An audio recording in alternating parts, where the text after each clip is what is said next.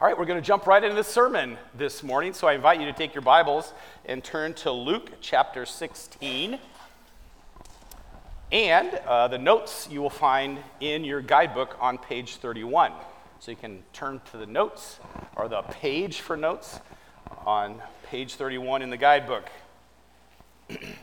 now, I remember just one week after Mary and I got married, uh, we had just gotten back from our honeymoon. It was like the very next day that we got back from our honeymoon.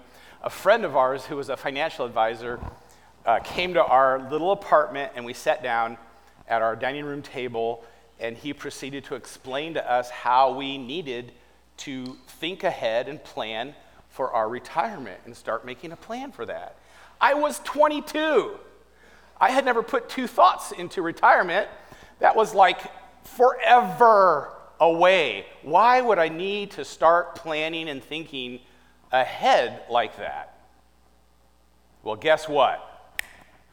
35 years goes like that. And all of a sudden, 65 doesn't seem very far away at all. I'm looking at it right in the face, you know? And, and now, now, I am really happy that someone sat down and helped us think through that. I don't think we would have been wise and prudent enough on our own to understand that and to do that. And so that was good. Uh, our text for today, uh, Jesus tells a story, uh, and it's a bit of an unusual story, even shocking and disturbing to some people. But Jesus' point is that it's important now to think about preparing for our future. And he's not talking about retirement, he's talking about eternity. So let's dive in here. Luke chapter 16.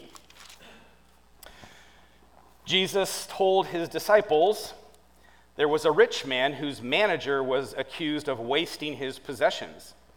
So he called him in and asked him, What is this I hear about you? Give an account of your management because you cannot be manager any longer. He's getting fired.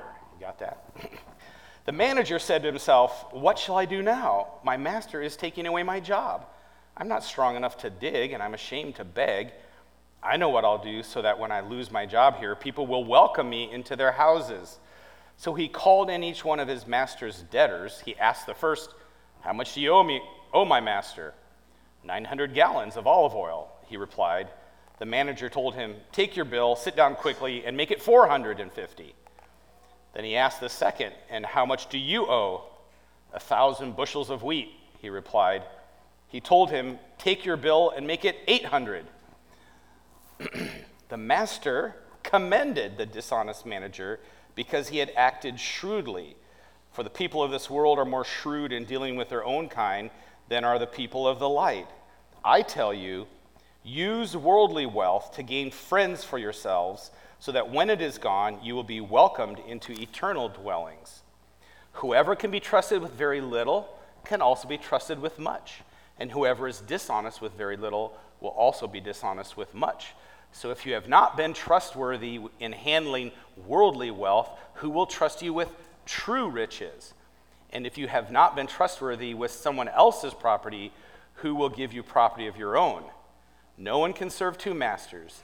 Either you will hate the one and love the other, or you will be devoted to the one and despise the other. You cannot serve both God and money. what's, what's so unusual about this parable is the main character is not a good guy, right? He is a lazy cheater, is what he is. He's a bum, but he's commended for something. And Jesus isn't trying to have us emulate his dishonesty, he, but he's pointing to a, a broader and bigger principle. He's highlighting something else. Now, it was kind of funny. I had a flight, I, I was in Atlanta for a couple days this week, and I, I was flying back from Atlanta on Friday night, and I sat next to this young man in his late 20s, and we got to talking, and he was an accountant, a money manager for Nucor, which is a steel manufacturer in Fort Wayne. They, they design steel structures. And he, was, he, he went around uh, their offices in the country and managed their books, their finances. And so I said, Hey, I, I, I, gotta, I was just reading a story. You want to hear it? It's about a money manager, it's about an accountant. And he goes, Yeah.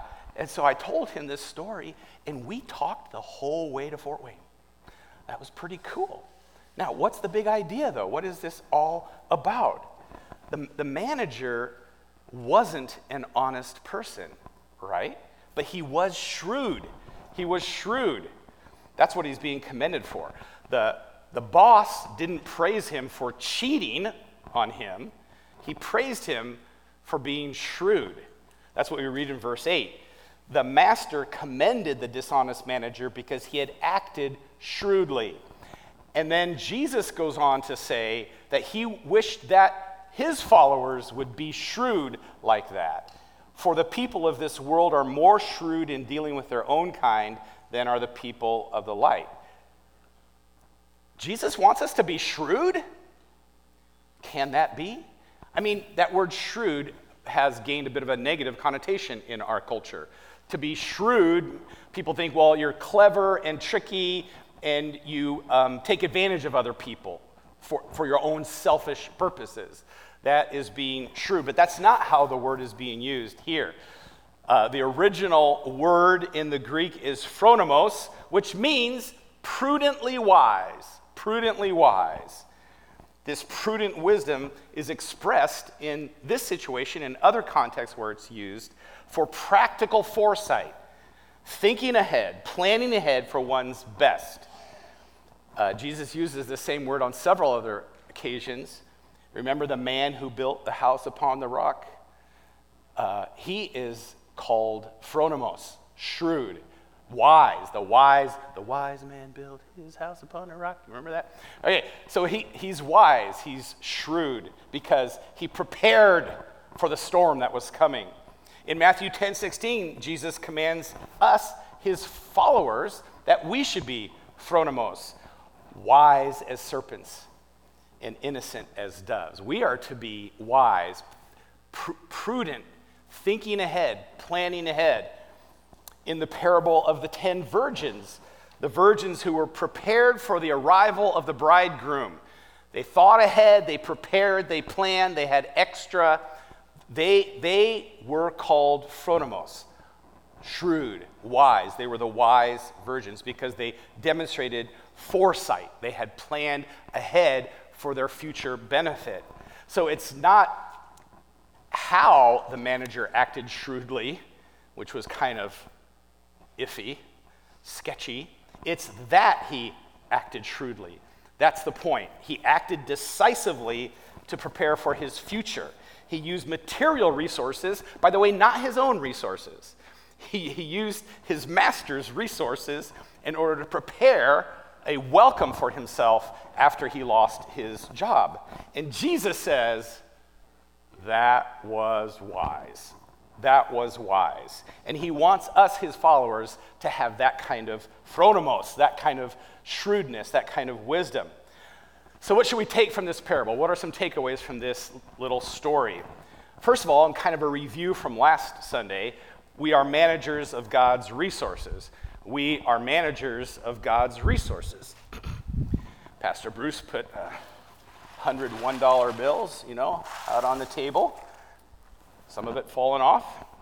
And uh, he said, uh, sometimes we have bad perceptions of this. We think this is, this is what I uh, earn, and I earned it, so it belongs to me. Now, I put 10% uh, over here, uh, and, and that's God's, and the rest is mine, and I get to do whatever I want with it. but that's not actually the biblical perspective. The biblical perspective is that it all belongs to God. He owns it all. And yes, He's told us specifically what we're to do with this, but the rest of it we are to steward.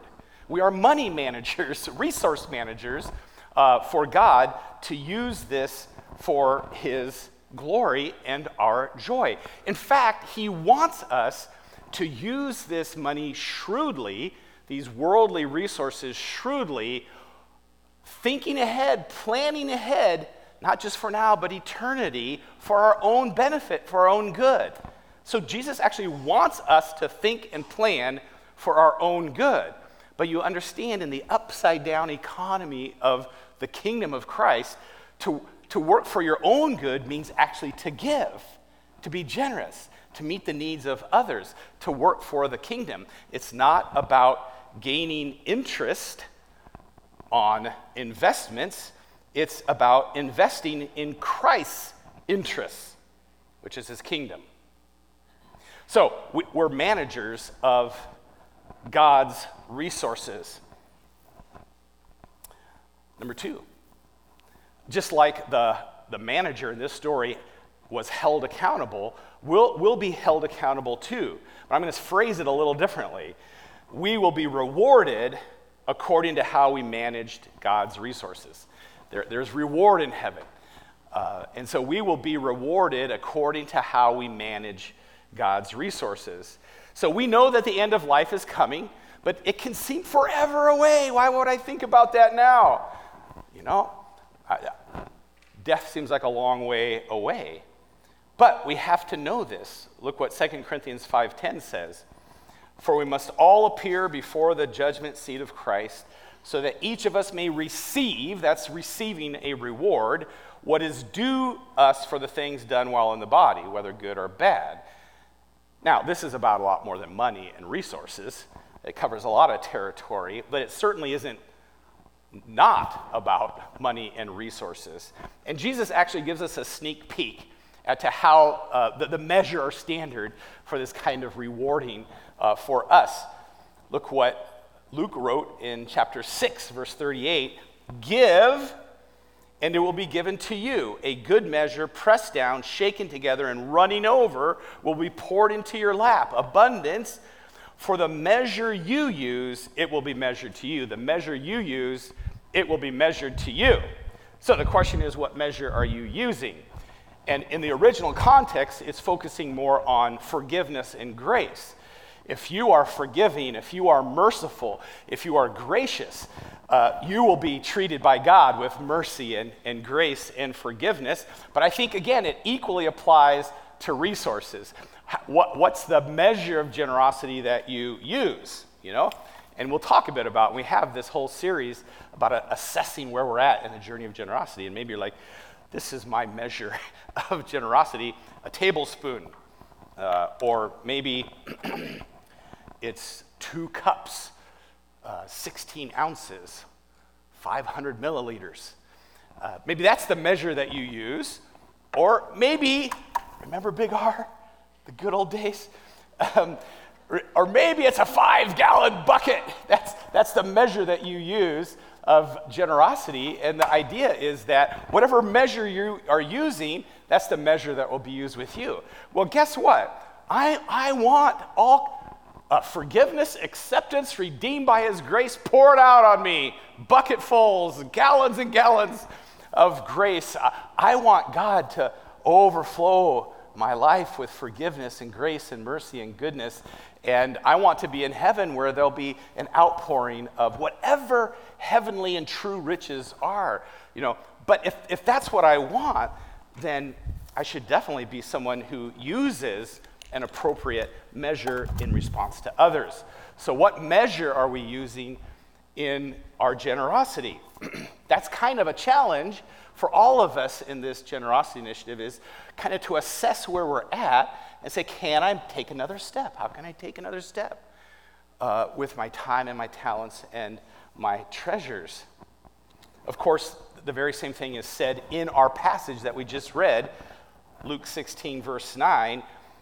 Jesus says, I tell you, use worldly wealth. That's this stuff that I, you know, that burns. I could, I could burn it but I've already put enough smoke into this auditorium this year. Not going to do that again. And so, uh, but it's just going to burn. And Jesus says, take this worldly wealth, okay? Take this worldly wealth to gain friends for yourself. Use it to gain friends for yourselves so that when it is gone, and someday it will be, there'll be an end to it, you will be welcomed into eternal blessings. Uh, the Apostle Peter calls that being welcomed, he calls it a rich welcome into Christ's kingdom. So we're going to be held accountable. We're going to be rewarded someday according to how we managed uh, God's resources. Now, here's the third point, and it's the main point. It's the big idea of this story. And it's this live for the line, not the dot. Live for the line, not the dot. This isn't unique or original to me. This is from Randy Alcorn, and this is how Randy Alcorn talks about this. Live for the line, not the dot. Life on earth is a dot. It begins, it ends, it's brief. Life in heaven is an unending line extending from that dot. We all live in the dot. If we're wise, we'll live for the line. If we're phronimos, shrewd, we'll live for the line. That's, that's the point of this story, is Jesus is trying to expand their minds, their perspective, wider than this world. You, you have to, you, have to you, you need to think ahead. You need to plan. But a truly wise person, a shrewd person, will think wider than this world, beyond into eternity, and live for that and not just for the dot. Another way to say it, this is also Randy Alcorn. Uh, he said, of course, we, we've heard that phrase, you can't take it with you. Randy Alcorn would say, you can't take it with you, but you can send it on ahead. Now, it's not a direct transform, uh, transfer, it's not Western Union or whatever, okay? Uh, it's, going to, it's going to be translated into something else. But if we use worldly wealth uh, to gain friends, we'll get a rich welcome, and that will also uh, have a huge benefit. Another way to think about it, here's another way to think about it, is um, return on investment. Being a wise steward with God's resources means employing those resources for, resources for an eternal reward on investment. Now, we, you know, I get in conversations every once in a while, we talk about return on investment. In fact, this last week, I, I had a conversation with the guy who told me this story of how they bought this house and got it for a good deal and they invested in it. And just recently they sold it and they had a $300,000 return on investment. Not bad, okay, that's really good. But it doesn't compare to eternal reward on investment eternal reward on investment is infinitely greater than earthly return on investment. Earthly return on investment is perfectly good and fine. But if that's all we live for, we've truly limited ourselves and not been wise, not been phronimos, shrewd, thinking, planning, preparing for our own good in eternity. Uh, so let's, let's it, it's perfectly okay to live for return on investment. Let's live for eternal reward on investment or return on investment. Is this a, okay, so is that just a true or am I making that up? Well, look, look at what Jesus said in the Sermon on the Mount. Is, is, is return on investment, eternal return on investment, a legitimate biblical idea? Well, look at this. Jesus said, Do not store up for yourselves treasures on earth where moths and vermin destroy and where thieves break in and steal, but store up for yourselves treasures in heaven Store up for yourselves treasures in heaven. That's what Randy Alcorn meant by you can send it on ahead. Where moths and vermin do not destroy, and where thieves do not break in and steal. Of course, in our text that we just read, in verse 11, uh, Luke wrote, If then you have not been faithful with, the dishon- with dishonest wealth, who will entrust you the true riches, with true riches? That's heavenly, eternal riches. And we read this in 2 Peter 1 10 through 11. For if you do these things, you will receive a rich welcome into the eternal kingdom of our Lord and Savior Jesus Christ. I can't, we can't even begin to imagine what those words signify. It's, but it's far better than anything in this world. A rich welcome into the eternal kingdom. That, but that reminds us of our text, because that's what Jesus is saying. Listen, a, a wise, shrewd person will use resources in this world to make friends and to gain a welcome in heaven. So eh, that just reminds us that this life is not an end in itself. It's the staging ground for eternity. This world is training us for the next. The thoughts and actions of every hour are molding a soul which is on its way to eternity. The purpose of this life is, first of all, to gain admittance into God's kingdom by receiving Christ, and then to prepare ourselves to enjoy it fully forever. That's a good plan. That's what we get to work on, right? First of all, admittance. Now, that has nothing to do with money. That's all about faith in God's generosity to us in Jesus Christ. It's putting our faith in Him. But learning to, uh, preparing now to enjoy eternity forever does have something to do with how we use our resources here and now in some way. And we'd love to have it explicitly explained to us, but it's not. But in some way, we will enjoy eternity more as a result of giving generously in the present. It's not about the amount, it's about the heart. It's about the heart. In other words, there's a strong continuity between now and eternity. This is what our text says. Verse 10 If you are faithful in little things, you'll be faithful in large ones. But if you are dishonest in little things, you won't be honest with greater responsibilities. And if you are untrustworthy about worldly wealth, who will trust you with true riches in heaven? And if you are not faithful with other people's things, why should you be trusted with things of your own here and in eternity? So, wise followers of Jesus need to have eternity in view, especially as they consider how they manage their resources now. We got to think wider than this world. Okay, great. Got it. Those are the three ideas, but let's talk about how you do it. What does it mean to invest for eternal return on investment or uh, uh, receiving eternal riches? How do we send it on ahead? What does it mean to gain friends and gain a welcome? How do you do that? By the way, I'm, I'm very thankful that this friend of ours got us started in thinking and planning ahead on retirement all those years ago. Uh, but who, who helps us to plan for et- eternity like this? Jesus is kind of our eternal investment planner, right? That's what he's talking about here. I'm thankful for that this friend that, that kind of helped us get started on this was also a strong believer who always made generosity a part of the message. And uh, in fact, all financial planners that I've worked with in my life have all been believers who recognized it's, it's not, it's true, we need to plan and prepare for this life. We need, we need to do that. We need to save. But even more important is eternity. Well, how do we do that? What's that all about? well, the first thing we have to do is gain, it says gain friends. Well, the first friend we want to gain in heaven is God Himself. It's Jesus Christ. And I just said how you do that.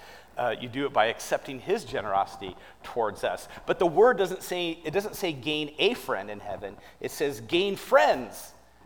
You use worldly wealth to gain friends, plural. Well, how do you do that? Who are these friends? Well, I think it's the people whose needs you meet along the way. It's meeting needs. You know, being generous is just a way to, to pass on God's love to others who are in need. It's blessing others who have social, relational, physical, spiritual, financial needs. How, how are we meeting needs? And there's no end, there is just no end to the opportunities that God gives us to meet needs. It's all around us. Are we open to be generous with our lives to do that? Uh, you bump into it all the time. In fact, so I was down in Atlanta. I flew to Atlanta so I flew from this tiny little airport in Fort Wayne to the Atlanta airport, which is huge. You know, it's massive and vast. And guess what? I run into somebody I know who wasn't going to the same thing I was going to. I ran into a guy named Mike Taylor, all right? And he's not on his way to Atlanta, he's on his way to Africa. And I run into him, and we stand there in the middle of this, you know, the terminal, hundreds, maybe thousands of people walking past us, and we're standing there and we get caught up. And he is the founder of something called Three Strands, which is a ministry that provides health care to underserved peoples, like in the Central African Republic or in Haiti, and create uh, health clinics and they, they do surgeries and lots of other things. And so I stopped, and this my son went on a mission trip with them one time, and we know them from way back. And so we had a great, lovely chat and hugged each other and prayed for each other right there in the Atlanta airport. And I'm reminded of this wonderful ministry of Three Strands, which probably some of you support, and my wife and I continue to do so.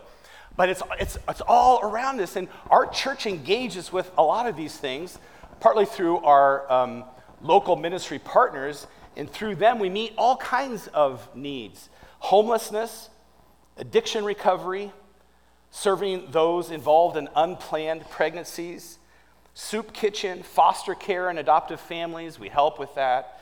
Housing through Habitat for Humanity, providing hope to those in need through combined community services. We have a jail ministry, disaster relief through World Compassion Network. We help survivors of domestic violence. There's trauma healing. We have our own list of, of church ministries that provide help.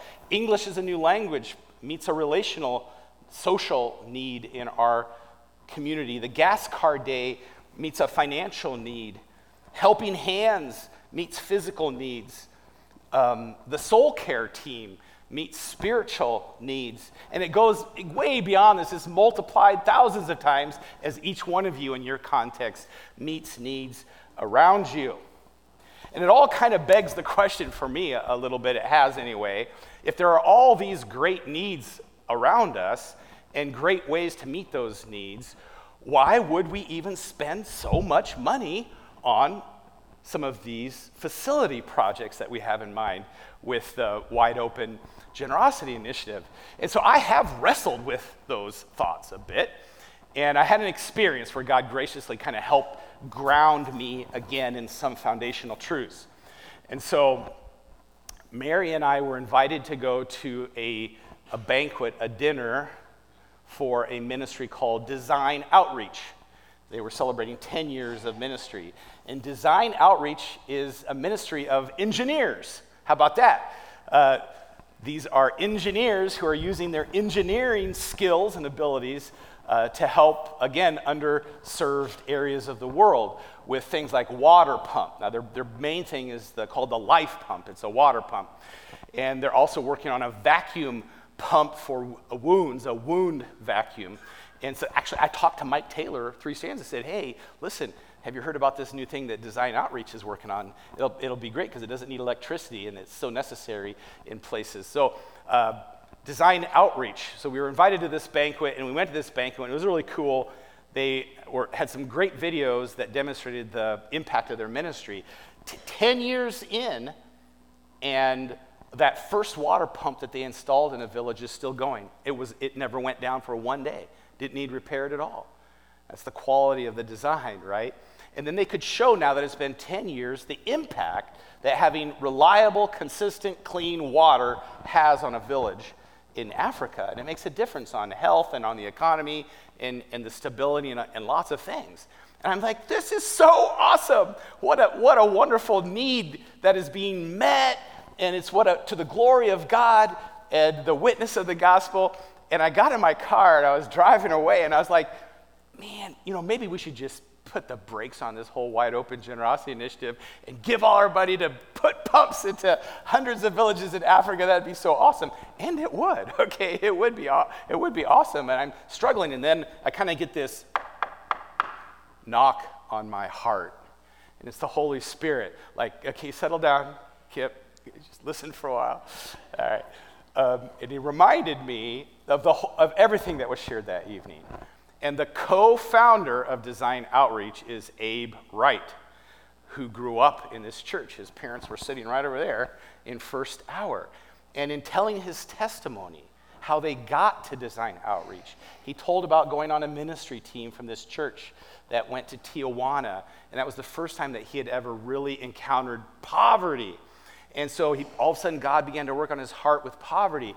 And then he grew up with the Hawking family, with uh, Joel and John, and got to know them, and through them was introduced to water for good and the need for clean water in Africa, and went on mission uh, with them. And so he, he told about his kind of spiritual ministry development that led to Design Outreach. And where did it happen? It happened in the local church. It happened in the local church. And God reminded me that the engine, the driving force behind all the ministries in the name of Christ to meet all kinds of needs in the world, it's, it's because of the local church. It comes out of the local church. The local church is God's plan for this age. And when the local church thrives and flourishes, it reaches people, it teaches people, and it sends people. When the local church is doing, it jo- is doing its job, then all these needs, locally and globally, with personnel and finances, will be met. It will be met. And, and, and, then it dawned on me that we aren't doing these projects just for themselves. We're not doing it to serve coffee because we like coffee or to, or to have a playground because we like to see kids play. That's all good. But we're doing it because we want to reach people, we want to teach people, we want to send people. And the reason why we would invest is in order to multiply many times over people for the marketplace who will be salt and light for Christ, but also be able to give and support and fund all of these ministries as well as the people to be to do it. And so i was reminded by the spirit that yes it's worth it. It's worth it. Because we're not trying to take away from all these ways of meeting needs. We, we are trying to put the accelerator down the pedal to the metal on our mission through it. That's the goal of it. And as we all participate in that then, then we are gaining for ourselves friends in heaven and a, and a welcome. If, if, if there is such a thing as kind of an internal, uh, eternal investment portfolio, then the local church should be top on that because that's the means God is using uh, in this day and age to accomplish his mission.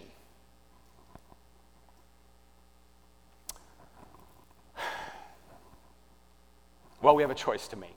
The passage ends with no servant can serve two masters, for either he will hate the one and love the other, or he will be devoted to the one and despise the other. You cannot serve God and money. We have a choice to make what, what is going to rule us. The, the, the dishonest steward was phronimos, he was shrewd, but he was ruled by money. Jesus calls us to be phronimos, shrewd, to plan ahead, to think ahead, to prepare, but to be ruled by God be ruled by God and His purposes in eternity. Well, what, what, what should we do? Now what? First of all, assess yourself. We've said that throughout this whole series. This is the last sermon in this series, but we need to consider where am I in the journey of generosity? Am I being, am I shrewd or not? Am I phronimos or not? Am I planning, thinking ahead? I'm so, I'm so glad that this financial planner sat down with Mary and me and helped us get thinking when we, when we thought it was forever away. But the challenge from the Spirit is are, are we starting to think about this now? And secondly, uh, you just got to do the battle for the mind. There, there's, a lot of, there's a lot of lies that come into our minds when it comes to money. Unless I can give a lot, it's not worth starting. It's not about the amount, it's about the habit. It's about the habit. Or God won't provide for me if I start being generous. And God, of course, has said, Test me on that one. Okay, test me on that one. He says, And my God will meet all your needs according to the riches of his glory in Christ Jesus. Maybe a thought you've had is, I might go overboard on this and become financially irresponsible. I've actually known some people where I've had to say, No, you have to live on something. Okay? You have to prepare for the future. They, they would be willing to give everything away. Uh, so if you think that's a, a problem, talk to somebody. Or maybe this is a thought generosity may lead to eternal reward, but I will miss out in this life. You know what? I have never met anybody who has lived a life of generosity who says, I regret it. I don't, I don't think so. Um, if that's a thought, that it's living, it's living for the dot and not thinking about the line. So finally, do something, do something. Ever since my little granddaughter said to me, Opa, do something, I keep hearing it's like the voice of the Spirit do something. And uh, what's the next step? What's the next step in your journey of generosity? And think of it as being wise, shrewd in planning and thinking ahead for eternal riches and reward, which will vastly, infinitely um, supersede whatever we can experience in this life. And we have an opportunity now to take a step in that direction. Let's pray. Father God, we thank you again for your boundless, measureless love. Uh, we, we can't, you'll spend eternity probing the depths of your love and grace and never find the end.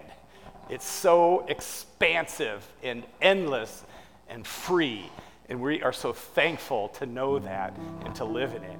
And I pray that you would draw us towards you and your heart, even as we think about the fact that we're all managers of your resources, that we would be wise, that we would think and plan ahead for our own benefit, but it turns out that for our own benefit means working for your purposes. So we pray that your spirit, who is present, would work in our hearts even as we sing. Amen.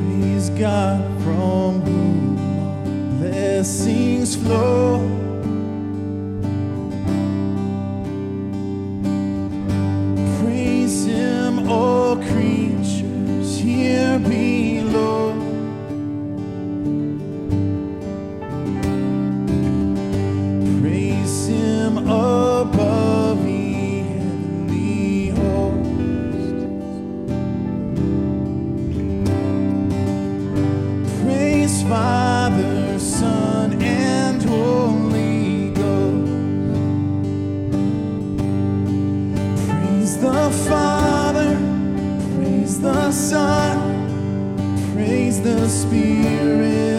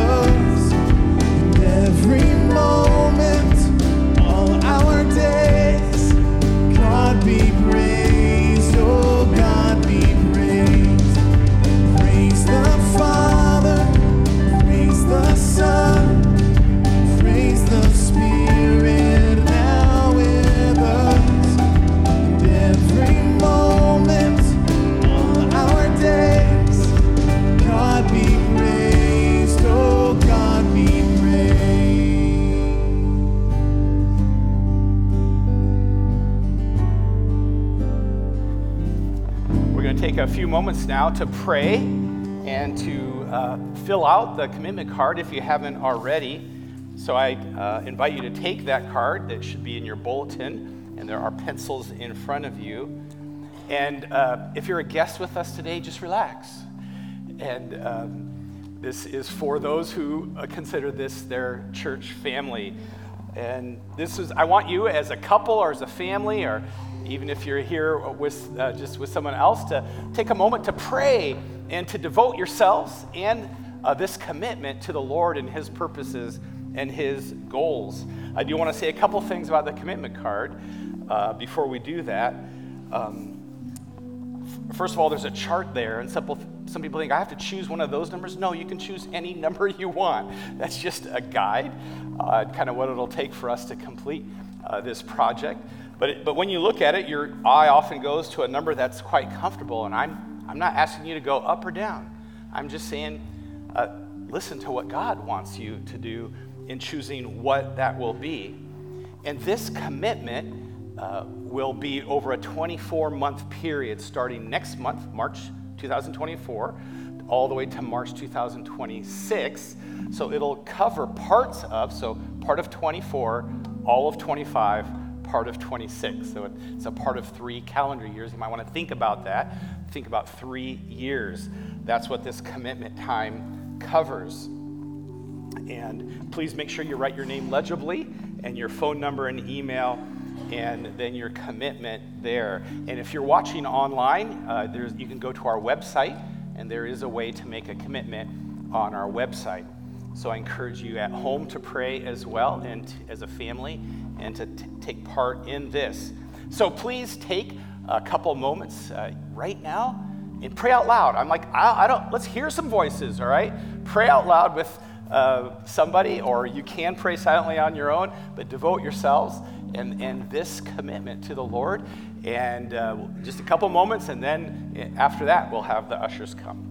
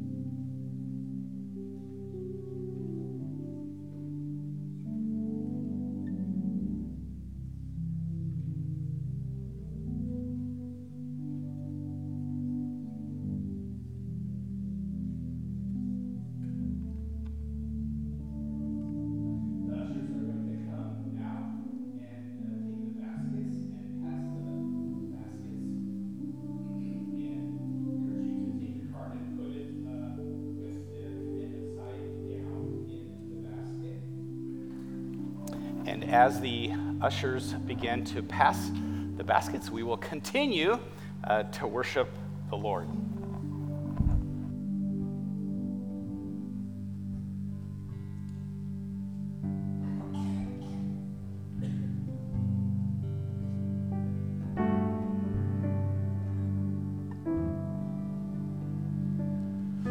Praise God when face to face we see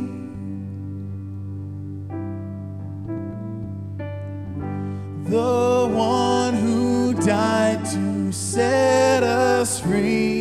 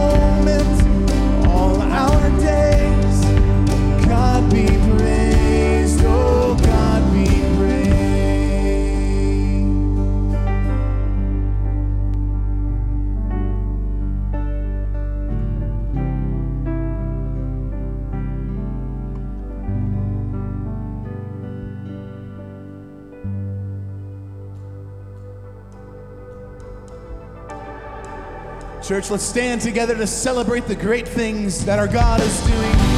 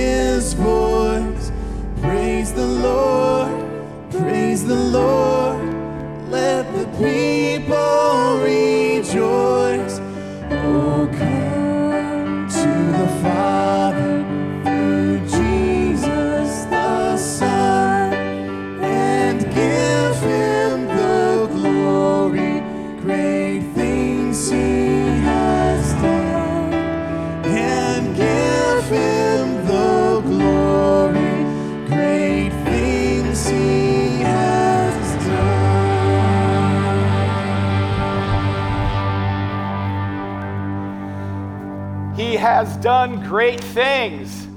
He did a great thing today. I believe it. And He's going to do great things in the future for His glory and for our joy. I'm eager to see what those will be. And I'm eager to minister and do it with you as a part of this church family. Now, there are people who aren't here today. Uh, and others who maybe are in different part of the country at this time of year. And so we're going to, we recognize that over the next couple of weeks, uh, there'll be more commitments that come in. And so on March 17th, that will be Celebration Sunday. And that's when we will uh, celebrate the great thing that God has done uh, through your generosity and your commitment. So thank you very much. Now, to him who is able to do far more abundantly than all that we ask or think, according to the power at work within us, to him be glory in the church and in Christ Jesus throughout all generations, forever and ever. Amen. You are sent.